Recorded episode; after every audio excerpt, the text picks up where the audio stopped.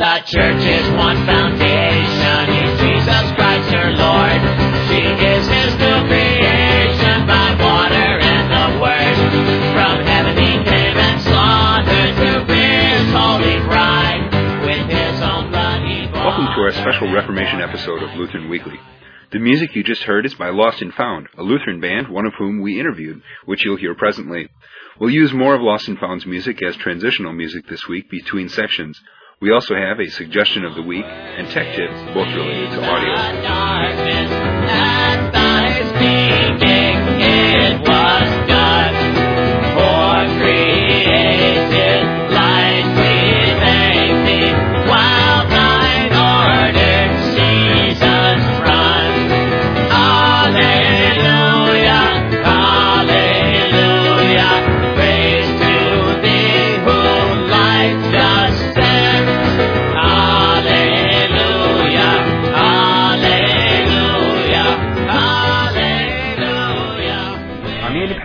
Circuit, no band is so unique and so Lutheran as Lost and Found. What does this mean? Two guys, Michael Bridges and George Baum, make up Lost and Found, a band whose songs consist of original tunes and hymns right out of the hymnal, only faster. Their style has been described as acoustic thrash or speedwood and is completely unique. They mainly use just acoustic guitar and piano for their songs, but are known by their fans as possibly the only band to use a slinky as a musical instrument. And yet, with all the fun, these guys remain true to their Lutheran roots. Today I have Michael Bridges on the line. He plays the guitar and is the one with the hair. Welcome, Michael. Hi. All right, first off, for those who haven't read every page on your website, how about a little history of the band? I guess I'd probably be among those who have not read every page on our website. uh, I should read it more. Let's see, a history of the band. We um, we grew up together, uh, just a couple blocks away from each other in Niagara Falls, New York. We were members of Grace Lutheran Church then, and we were kind of active in the youth group. We were among the few Lutheran families in our um, primarily um, Roman Catholic town. And so our families knew each other long before George and I were even born. And um we sang in junior choir, did this kind of thing, and we um worked at um the LCMS Camp Pioneer outside of Buffalo. And uh at some point we just discovered that um we both had an interest in music and we started playing songs together, mostly in George's dining room. Well, to make a short story boring, to cut back to or to get more to the future, um, we graduated from school, graduated from college, that is, and decided to ride our bicycles around the United States. And in order to support our eight and a half thousand mile bicycle trip around the United States, we thought we'll play some concerts, much in the way that we did when we would go around from church to church in the Buffalo area to promote um, Camp Pioneer. When we were in high school, we did that. So we thought, you know, let's ride our bicycles across the United States and we'll stop at churches and colleges and uh, high schools, K through 8 and that kind of thing, and play some of our songs. And sure enough, um, we were able to schedule about uh, 270 concerts over the course of 340 days. And we rode our bicycles around 8,500 miles, um, riding from New York down to St. Louis, then down to Miami, Florida, over to San Diego, California, up to Seattle, Washington, and back to New York. We finished the trip and um, we made a record just because we thought that's what bands do. So we recorded some of the songs we'd written along the way. And we went back to our regular lives. I was working in New York City and George um, went back to college. And um, people started calling us up from places we'd been around the United States. They'd say, hey, Lost and Found, um, we're having a statewide youth gathering. Would you like to come and sing at it? And our response would typically be, what's a statewide youth gathering? We'd never heard of anything like that in the area where we grew up. And so we'd go and play at these youth gatherings, and then people would meet us at youth gatherings and say, why don't you come and sing at our church? And um, then we sort of just started playing concerts at churches and youth gatherings, churches, youth gatherings, occasional camp, and so forth. And at some point we thought, eh, maybe we could do this as our full-time job. And so in um, approximately 1991 or two, we decided to try to do it full time. And here it is, the fall of 2005, 13 years later, and we're still doing it as our full-time job. This is all full time for you. You don't have any kind of uh, day job kind of thing, then. No, this is our. Uh, that would be that would be fantastic to to have a day job, but no, this is pretty much this is our full-time thing. You know, we we might only play three or four concerts a week, but um, one concert takes us an entire day of travel. So uh, I live here in Los Angeles, and George lives in New York City.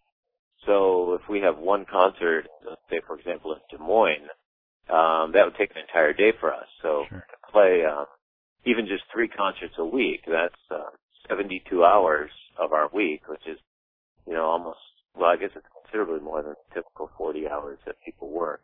Sure. So, um, yeah, it's pretty much full-time job just playing the concerts and the travel to and from them. It's, it's the one job, it's the only job where our commute might be 12 hours and our actual job is only 90 minutes. Sure. Lots of people have a 90 minute commute and a 12 hour workday. Hmm. But and then when we're home, we have, you know, other things we have to take care of with, um, between the logistics of setting up the tours and, uh, you know, um, inventory and, uh, what I mean is uh, CDs and Sure. so forth, making new songs. And then there's just the kind of, um, regular life to try to squeeze into the two or three days we're home each week. Yeah. So you live in L.A. Yes, George lives in New York. correct. How do you guys collaborate and practice? Well, if you've heard our music, you probably have recognized that we don't practice as much as other bands do. Now, we always say we practice music in the same way as physician practices medicine. Um, you might go into a doctor's office and a doctor will say, I've been practicing medicine for 25 years now. And it never occurs to you as a patient to think like, are you practicing right now on me? And the truth is, of course, the physician is practicing medicine right, right there on every patient. Mhm. The same way, that's how we practice music. So we like to say we've been practicing music for full time for 13 years. Okay. So how has the success of the band affected the rest of your life? Well, um, I'd say the- biggest impact uh, Lost and Found has had. Well, there's been so many; it's hard to even describe. Um, I guess now that I think about it, the impact is enormous because it is, it has been our lives. It's almost like asking us, how have the last 13 years of your life affected your life? Mm-hmm. um, and specifically uh, with respect to being in this band as opposed to um, you know having a job um, selling snowmobiles or something like that. Um, this gives us a, a great opportunity to see the breadth, the breadth, and the dynamism of the church. Uh, we get to travel to so many different churches and meet so many different people um, involved in church that it gives us a it gives us a really nice big picture view. Sometimes I think we probably get to be in and experience more um, local congregations, local members, and clergy than some of the church-wide officials do, because we spend so much of our time traveling from church to church and staying in members' homes quite a bit. So we've met so many great people. That's really affected our lives. And along the way, we feel like we've come face to face with God. We've met God along the way. And what I mean by that is, in the hospitality we've experienced from people, uh, their hospitality and their welcome to us has really been like a face of God to us. Um, when people welcome us into their homes, they speak a kind word and they they they um extend kind of a hand of hospitality to us it really is that's how we experience god in the work that we do now you know in some just um basic tangible ways that our lives are affected by the band in that we have had the chance to see the entire world. Uh i guess that's an exaggeration not really the entire world but we have had a chance to travel to all all kinds of different places and that's been really great um, we've been to Asia and Europe and South America and Africa and all over the United States. I guess we've played in every state in the United States. So, um, you know, between the travel and the people we meet, uh, I think the band's been a really formative experience. I don't know what God will have for us in store, which is, you know, which may be that we play in this band until we retire, sort of, you know, Rolling Stones style. Mm-hmm. The Stones sure never thought they'd be playing in the band and they were 30 and then certainly now 40 and now in their 60s, they're still doing, doing a great job. And so we kind of have a similar thing, not to, you know, not to compare ourselves to the Stones in any way, except that, um, we keep thinking, how long can Lost and Found last? Mhm. and much to our surprise, it lasts and it keeps going. I guess something maybe maybe it has something to do with the unique nature of our music. It's hard to categorize us and say, "Oh, Lost and Found, they they sound very 80s," or "Lost and Found, they sound very 90s," or uh, you know, "Lost and Found, they sound very um, whatever you call the 2000s." Mhm. so we just have so we have a unique sound, so it's a little bit. Uh, I guess it's kind of timeless. Sure. So I have a related question. This one Yeah. comes from uh, a girl in my congregation. Her name's Felicia, and uh, she heard I was going to be doing this interview, and she wanted to ask you a question. She's a big fan. Um, she said, "How do you stay strong in the faith with all the negative influences out there?" Um, I wonder what what what do you think Felicia means by negative influences? Oh, just I suppose the you know what we call the world. Yeah, Um, yeah, you know, so many, uh, you know, especially when you're talking about uh, bands. You know, there's so much. Um, when, when a lot of people think of rock and roll bands, they think of drugs and you know all Yeah. kinds of things like that. yeah, yeah. Well, you know, I think um, I don't I don't know. I I, I hesitate to you know say anything about um staying strong in faith only because you know my feeling is um sort of once once I start talking about like you know, being strong in the faith, that's that's the setup for a big failure. Mhm. Sure. So I'm not really. I don't know. I, I hate to. I don't. I don't want to pretend to be an expert on staying strong in the faith, but I. I do feel like um, something that keeps us energized. There are two or three things that really keep us energized and going, and um, kind of help us avoid the impact of negative influences out there. And one is the encouragement of the people we meet along the way. Um, we're very lucky to uh, each night run into a different group of people who have really kind and encouraging things to say. And we kind of, it's almost like we feed off of them.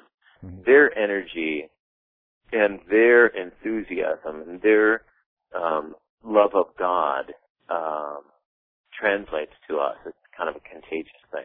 Sure. And the second thing is, it, it feels like um, when when anyone, I guess I can only speak for myself, but I feel like when I'm engaged in, um, I'm engaged in an activity or an effort that um, is intended to kind of be helpful or useful or valuable, Mhm.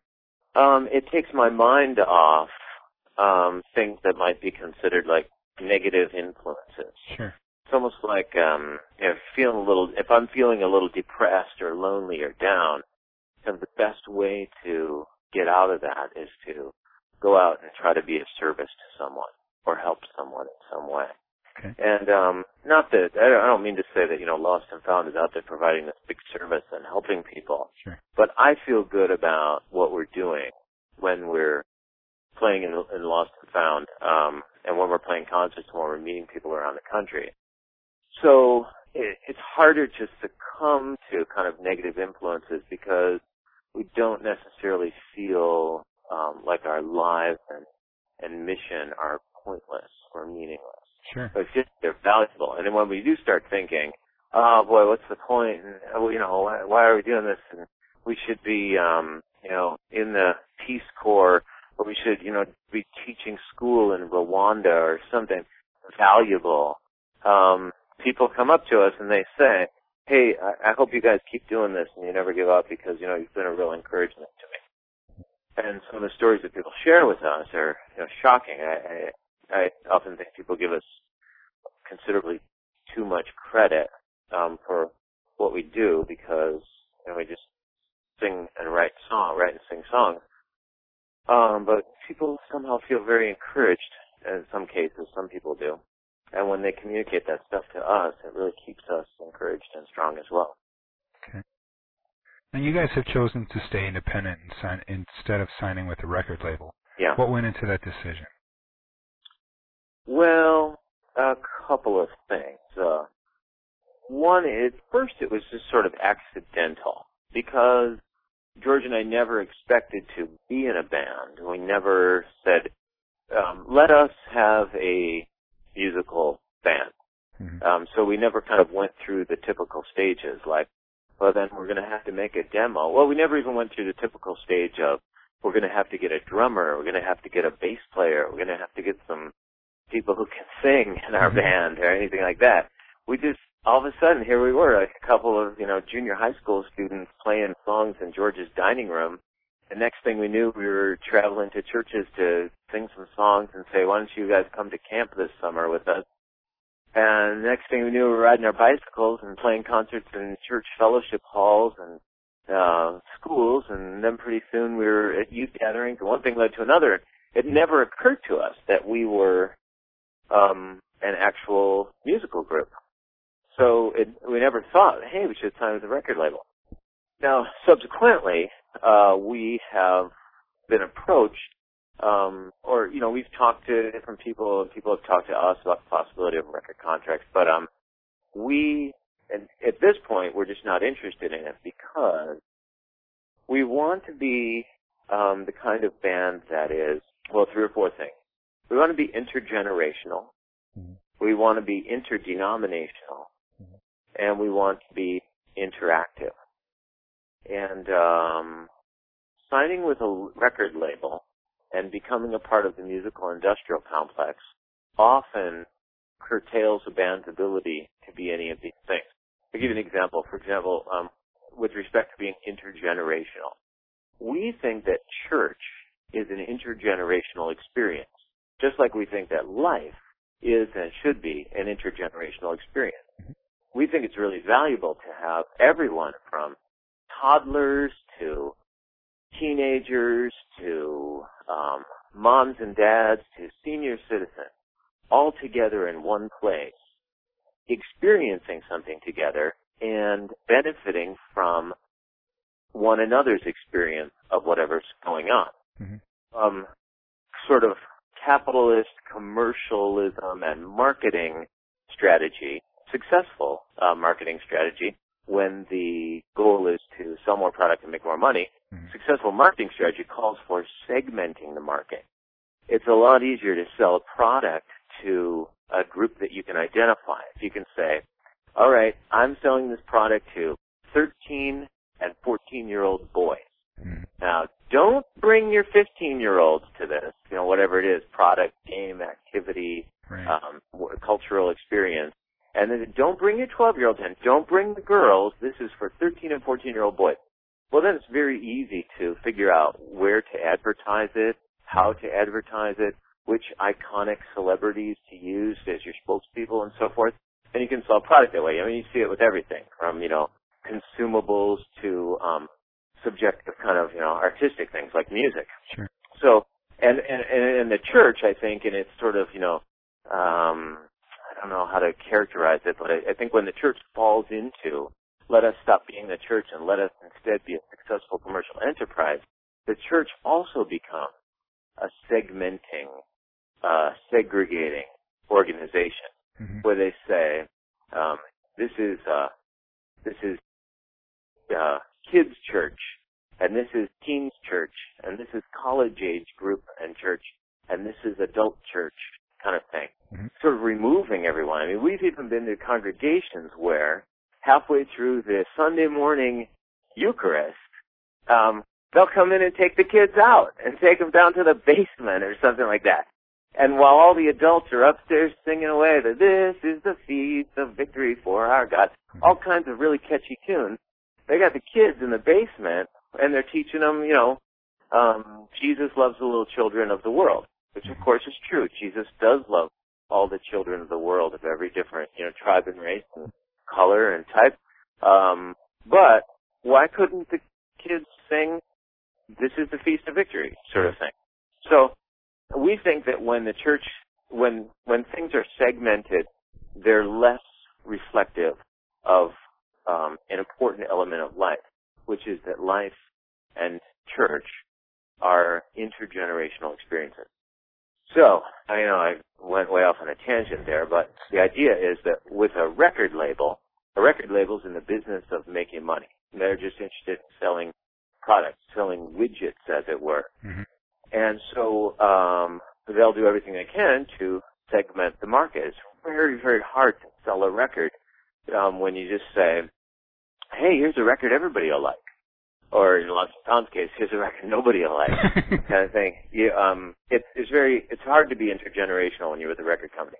They will want you to be to identify your demographic and say, "This is a record that will be appreciated by whoever you decide." You know, um, seven-year-old um, elementary school students or um, you know, 16-year-old um, uh, sports aficionados kind of thing. Mhm. So it's kind of difficult that way. And then we also want to be an interdenominational band, um, which we think um, necessitates that we proclaim the love of God, whose name is Jesus.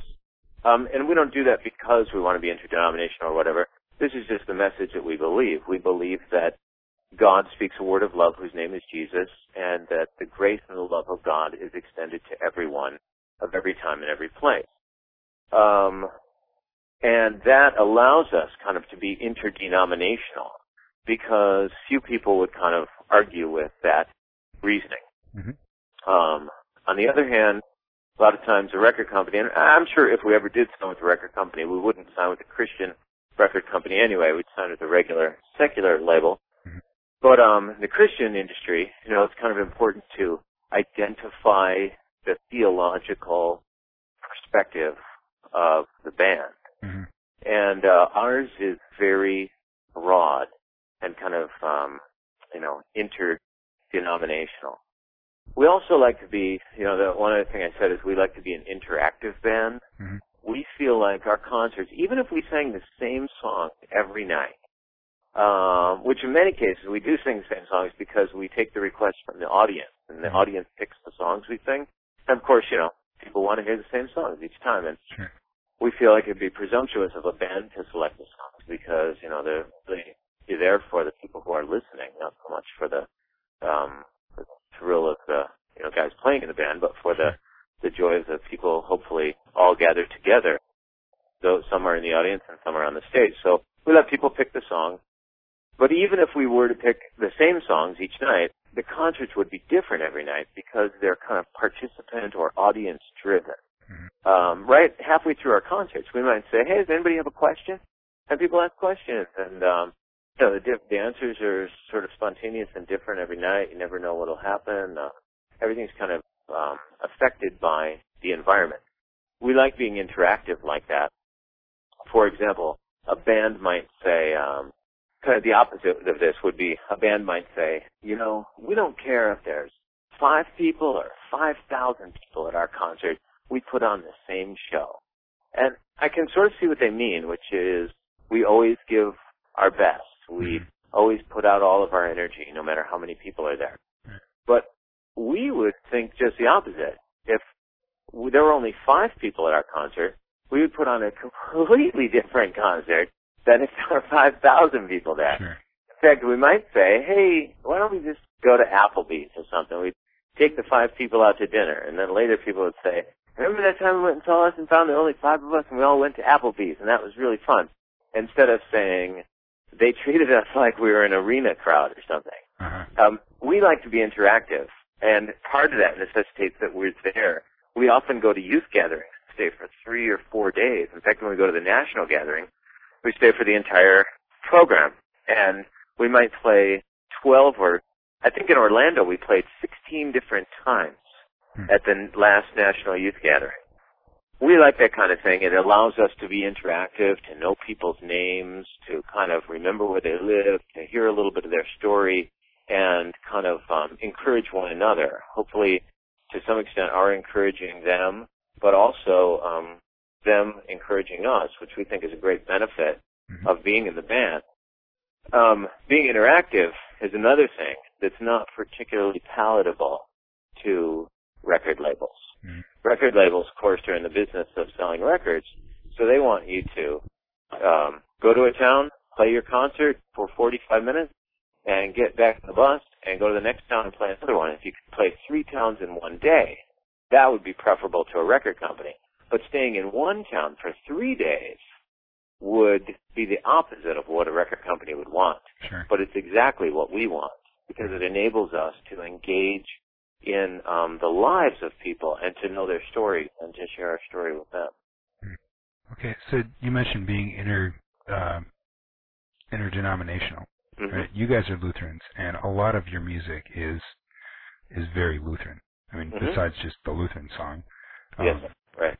And so, do you find yourselves changing your message, or being pressured to change your message, or your song selections for non-Lutheran audiences? No, not no, not at all. We certainly certainly never change our you know song selection because we only sing songs that we write.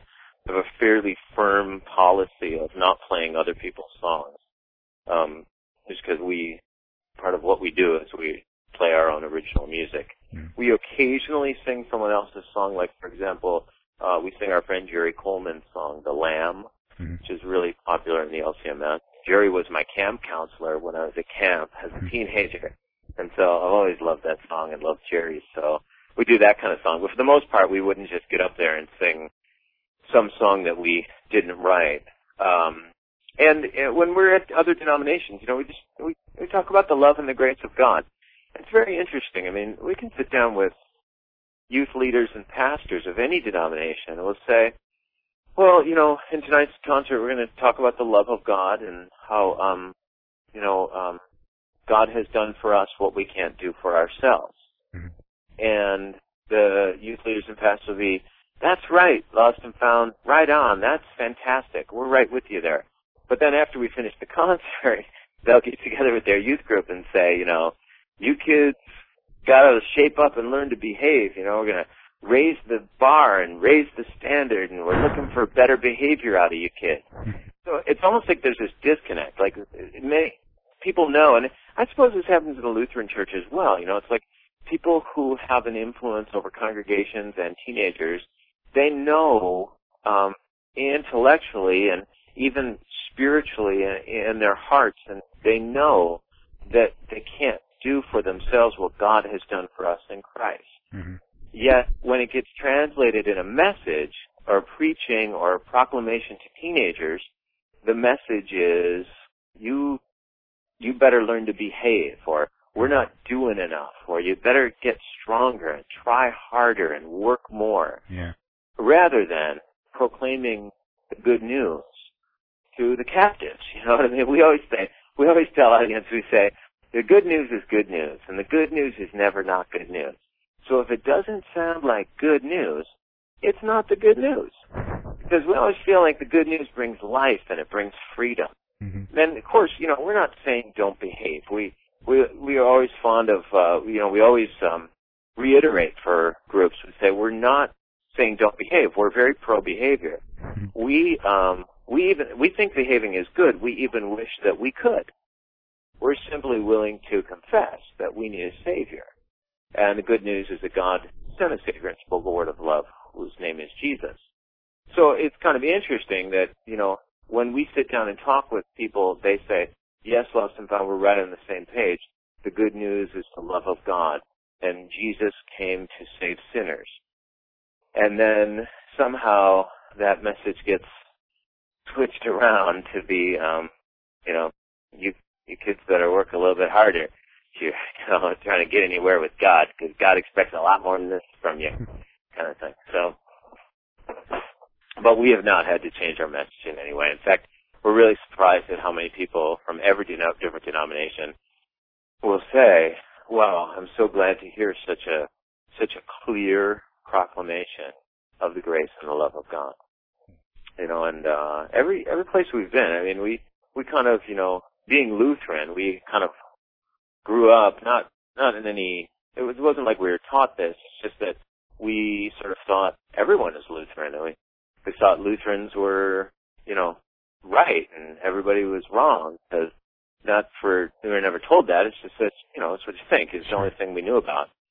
And we've been so surprised to discover how many different denominations we go to and the people are full of the love and the grace of God and doing great things in all kinds of different ways. And you know, it's been it's been a very eye-opening experience and a, and a really good one. That's kind of what we mean when we say that we see the breadth of the church and all the different expressions and manifestations. Right, You've talked about some of the different places that you've been. You recently did a tour of Germany.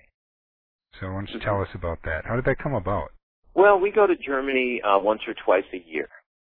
Um, and I think we've been going there since, uh, I want to say 1997. Um, so it's been about eight years. Uh, we haven't been there in 2005, and oddly, we don't have any plans to go there in 2005. Um, but we, so we go on tour in Germany quite a lot. Um, last summer, when we were on tour there for a couple of weeks, we filmed a documentary, which we call Steinelf. And it's just sort of, uh, we jokingly refer to it as the rockumentary. And uh, on our new CD, Pronto, that came out over this last summer, uh, there's a video on there, a short form QuickTime video um, that's kind of highlights from the upcoming rockumentary that just kind of that shows us on tour in Germany and that kind of thing. But it's fantastic singing in Germany. We really love it, um, partly because it's our heritage, Mhm. and uh, just had such funny experiences when we first went there. Um, we'd look around and it would say like, "Oh, hey, this is where, this is where my grandmother got this from," kind of thing. Like, you know, and in the front of the stage we'd be playing a concert and there'd be red geraniums planted. I would think I thought my grandmother was the only person who planted geraniums every spring. But sure enough, they're all over Germany. And the foods and the look of the people and of course the Lutheran heritage, Mhm. that kind of thing. It's just so I don't know, we we felt a real connection to Germany and the Germans, I guess because we grew up um you know, in, in German families. Mhm. So we were really lucky to have the chance to go there and um, experience all that kind of you know, cultural phenomenons, uh, what we like to call cultural moments with Lost and Found. Mhm. And you know, we've been to uh, lots of different countries to sing. You know, um, everywhere from like India to Peru, um, but we didn't feel the same kind of connection. Um, in that, you know, it just wasn't. It wasn't our particular kind of heritage. Though, of course, those those trips and those countries and the people there were absolutely fantastic and inspirational. Um, it's just been really fun in Germany. And then subsequently, we became friends with um, a guy over there named Christian Utpatel, who's really just become a really super close friend of ours. And he's a pastor in the Independent Lutheran Church there. And, um, which I, I guess the sort of kind of the English acronym for it is, uh, uh, the S, or no, the, the German, the German letters, the acronym is uh, SELK Mhm. it's the um the Independent Lutheran Church kind of because they there's a state church in Germany which is like Right. the state Lutheran church, but this is the Independent Church. Anyway, um Christian became our good friend and he sets up our tours there now Okay. and drives us around, like rents a van for us to travel around in and takes care of our sound system. He also operates our German language website.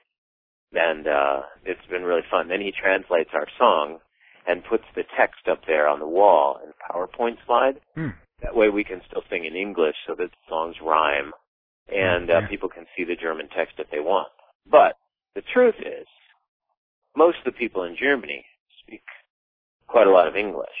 And, uh, you know, because as you may know, the Germans are smart. And, uh, you know, they, they, I mean, teenagers in Germany, they, they'll apologize in English for the fact that they can only speak, you know, um, halting English, which is absolutely amazing because how many American teenagers could, you know, apologize in German for their halting German kind of thing? Uh-huh. Yeah, it's just remarkable. So, oh, we've enjoyed it. We love singing in Germany. I don't know when we're next scheduled to go there. Hopefully um, in the spring. So, do you know much German? Uh, German language? Yeah. Um, not, you know, certainly not uh, a lot. I mean, not.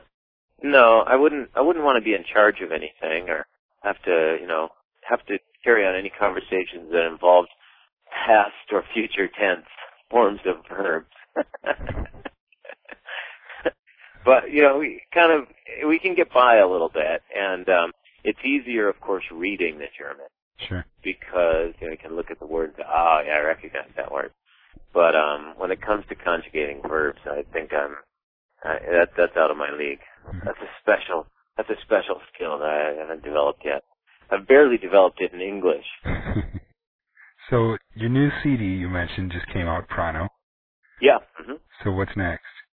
Well, after the new CD, well, Yeah. it's interesting. Um, I guess what we have coming out, though, is to back up. I mean, in 2004, we had so much new stuff come out because we had our DVD, we had the CD of uh, me and George singing hymns, traditional hymns in our kind of Speedwood style. We all, I guess right around Christmas 2004, 2003, end of 2003, we released the Just George CD, which is George playing the piano. So we had the DVD, the hymn CD, the Just George CD, and then this last um, summer we released Pronto. So we kind of had all this different stuff. And we had another idea in mind for yet another CD that may or may not happen right away. But what we have coming out immediately is, um, like I say, the, the documentary about the German tours, which will be a 45 or 60 minute documentary. Okay. And then, um, I, actually what I'm working on this morning is, um, the new version of our songbook. Um, so that instead of being paper and spiral bound and weighing two pounds or something, or a pound each, we're going to put all of our songs on um, PDF files on a computer disk. And then I'm going to write them out in two different formats. One is I'm just going to scan the old ones we have, which are um, the musical notes and melodies written out for Mhm. people who want that. But then I'm going to write up each song with just the chords above them, so that um, you know people can kind of play them the way a, a worship band at church might play, where Mhm. they just have the words and the chords. So the new songbook disc will have 180 PDF files on it, Wow. with 90 of our songs, each in two formats. Right. So I think that'll be kind of a fun thing to have. And then, you know, we're actually, believe it or not, this being October, um, we're gearing up for the Christmas tour again this year. Oh. And um, that uh, tour starts the first weekend in December. And that's, of course, where we get the good pleasure of traveling with our friends, uh, the Fitz family, the jugglers. I don't know if you know them, but uh, they're really great. A family of jugglers and what I call acrobats because they're just unbelievably talented folks who do all kinds of different things. So we'll have the jugglers on the trip. We'll also have our friend Dave Shear. He's a rapper who raps by the name Agape. We'll also have our friend uh, folk singer Rachel Kurtz with us, and then we'll have um, Justin Vetrano, who is an actor who is based right now in New York, and he kind of does these first-person monologues about the Christmas story. So we're gearing up for the Christmas show. We always enjoy that quite a lot. And I, I can't remember the six cities it's coming to, but we'll be in six different cities Okay. um, in December. Which is all on your website, I'm sure. Yes, sure enough, absolutely. Okay. So you mentioned some of the people that um, that you're touring with for this. Uh-huh. Um, For those who like your music, and I mean, you guys are unique, so it's not like I can really say um, who else has a sound, a similar sound. But what other bands do you recommend you know, that you think that people might like? Wow, boy, that's a really tough call. Or maybe I I, should just say what's on your iPod. Yeah, it's it is interesting that you mentioned. I mean, I love my iPod. Oh my goodness, it's just. um But you know, of course, you're podcasting, so you know all about it. I love. Mhm. I don't know if it's Apple slogan or I just heard it somewhere. Somebody about the iPod said, "Well, sliced bread had a good long run." It's so true. I mean, once you get an iPod, it's just so much fun. It's recovered for me the joy of listening to music because I don't have to search all over my house for a CD when I want to listen to it anymore. All of my music is, you know, slowly getting um, kind of uh, collected in one space, which is on my iPod. So I love that. And did you see that they came out with a video one this morning? Yeah, yeah, just yesterday actually. Oh, was it yesterday? That's Yeah. incredible. Boy, oh boy. Um, so I have such a such a wide variety of music on my iPod. I, I like to listen to all kinds of different things. And to be perfectly honest, what I listen to, like when I I'm going to go for a jog after we're done um, with this interview, And uh I like to I like that audible.com site where I download books and magazines. Yep. So this afternoon when I jog I'm gonna listen to this week's New Yorker magazine. I just love that kind of stuff. But getting back to your question about bands, I mean, you know, I just like so many different bands. I think it's just hard for me to recommend, you know, which which particular band I would like. But you know, there is this guy who produced our um our something different CD in 2003 or two. Um, he's Minneapolis based. His name is Jonathan Rundman, hmm and boy, he's got a great CD out called Public Library. And man, he's just you know, to me, he's just awesome. I mean, it's just the kind of music that I like. And speaking of which, you know, to the kind of music I like, I like music like um, the Jayhawks. Okay. They're a Minnesota band. Um, I like the Violent Femmes, Milwaukee band. Um, I like Tom Petty, that kind of sound, you know, Mhm. too basic kind of guitar band, nothing too special or over the top. Um, so anyway, our friend Jonathan, I really like his music a lot. And, you know, what's interesting is I, I can't say that I'm a really big fan of hip hop in general. Um, but I love the CD of, um, our friend Dave Shear, who his, his rap name is Agape. Mhm. And he has a CD out called Many Rooms. And this is a fantastic CD. It might be a little controversial, you know, for some people to listen to. Mhm. But, you know, I guess that's the nature of hip hop music. it's a little Sure. bit right a a confrontational. Mhm. But it's really, really good. And Many Rooms, of course, is, um, you know, taken from, uh, Jesus, what is it, uh, John 14 when Jesus says, um, uh, in my father's house there are many rooms. Mhm. Four, not so, I would not have told you. I can't remember where that was. It was John 14 or something like that? Something It like says, uh, I'm going now to prepare a place for you. And the disciples are like, we don't know where you're going. Jesus says, I am the way, kind of thing. Mhm. Anyway, um, I think that's, uh, I think it's but in any event, that's the, the CD is named after that kind of idea that in God's house there are many rooms.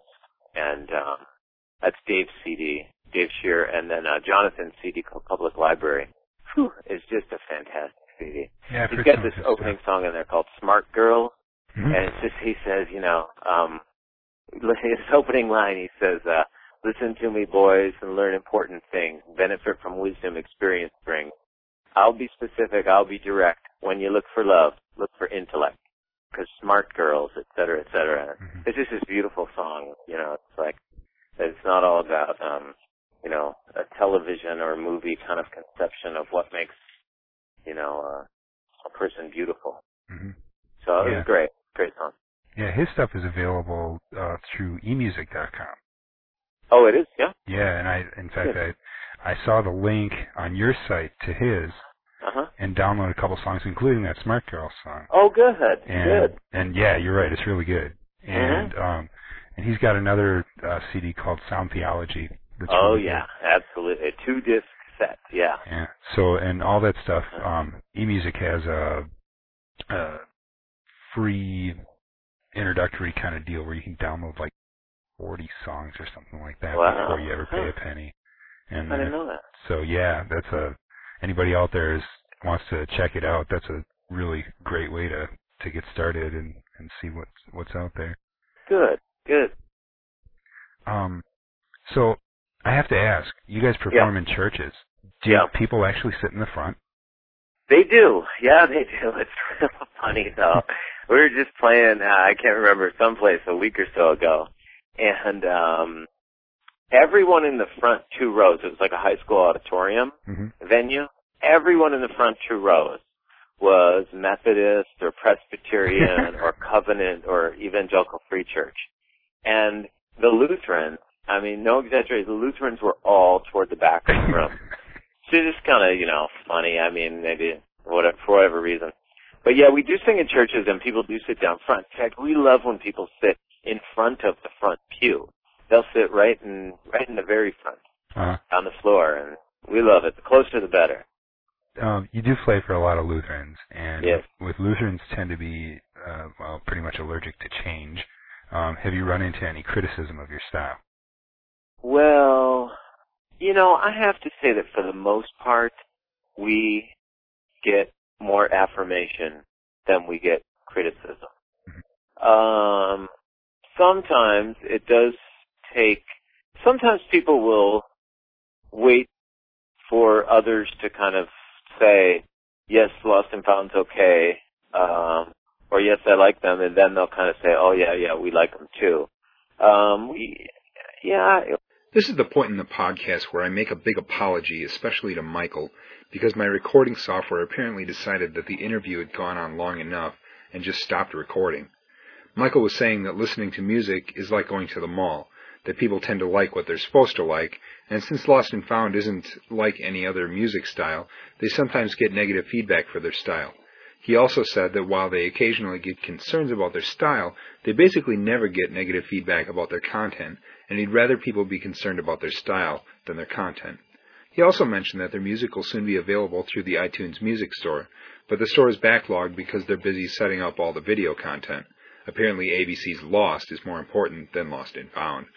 So check them out there soon. If you'd like to learn more about Lost and Found, purchase their music, hear some more samples, or check out their concert schedule, surf over to speedwood.com and find all that and more. You can also find information there to book them for your church or community.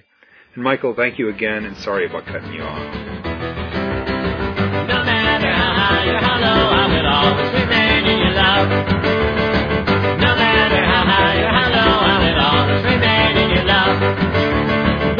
Water touched my head, you were there just like you said.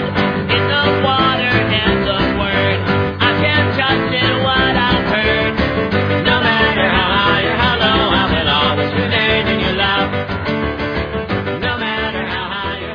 now it's time for the product, suggestion, of the week. I and other pastors make our sermons available online as MP3 files, many, mine included, as podcasts.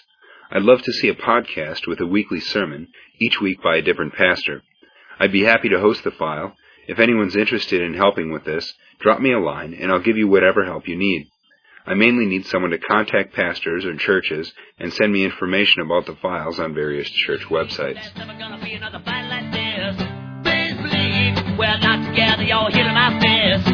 All in all, in spite of this competitiveness, one thing I have learned.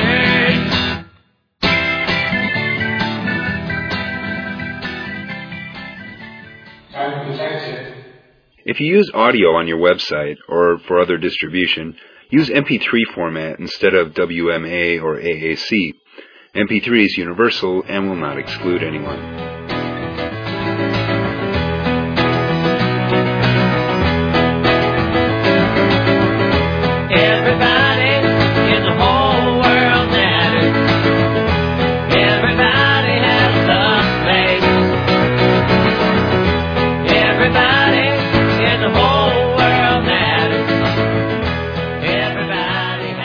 Podcast is brought to you free of charge.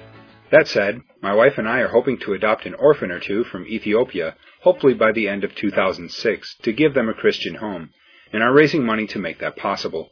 If you would like to help make that happen, you can make a donation, purchase through our affiliate links, or send us your used inkjet cartridges.